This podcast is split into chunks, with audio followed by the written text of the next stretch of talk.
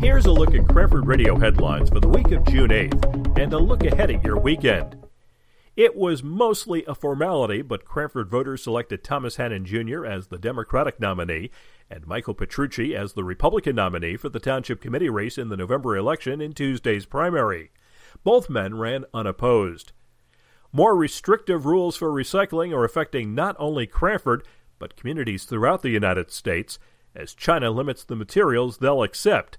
Only Type 1 and 2 plastics will be accepted for curbside pickup and no plastic bags will be allowed.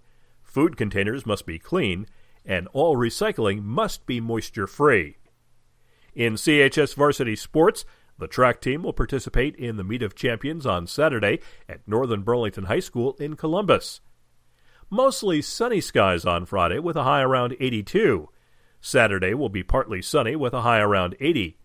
There's a chance of showers and thunder showers Saturday night.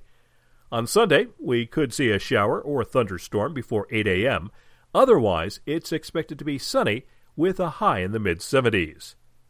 If you were a member of Boy Scout Troop 80 from the First Presbyterian Church, you're invited to a reunion and 90th anniversary celebration on Saturday at Hanson Park.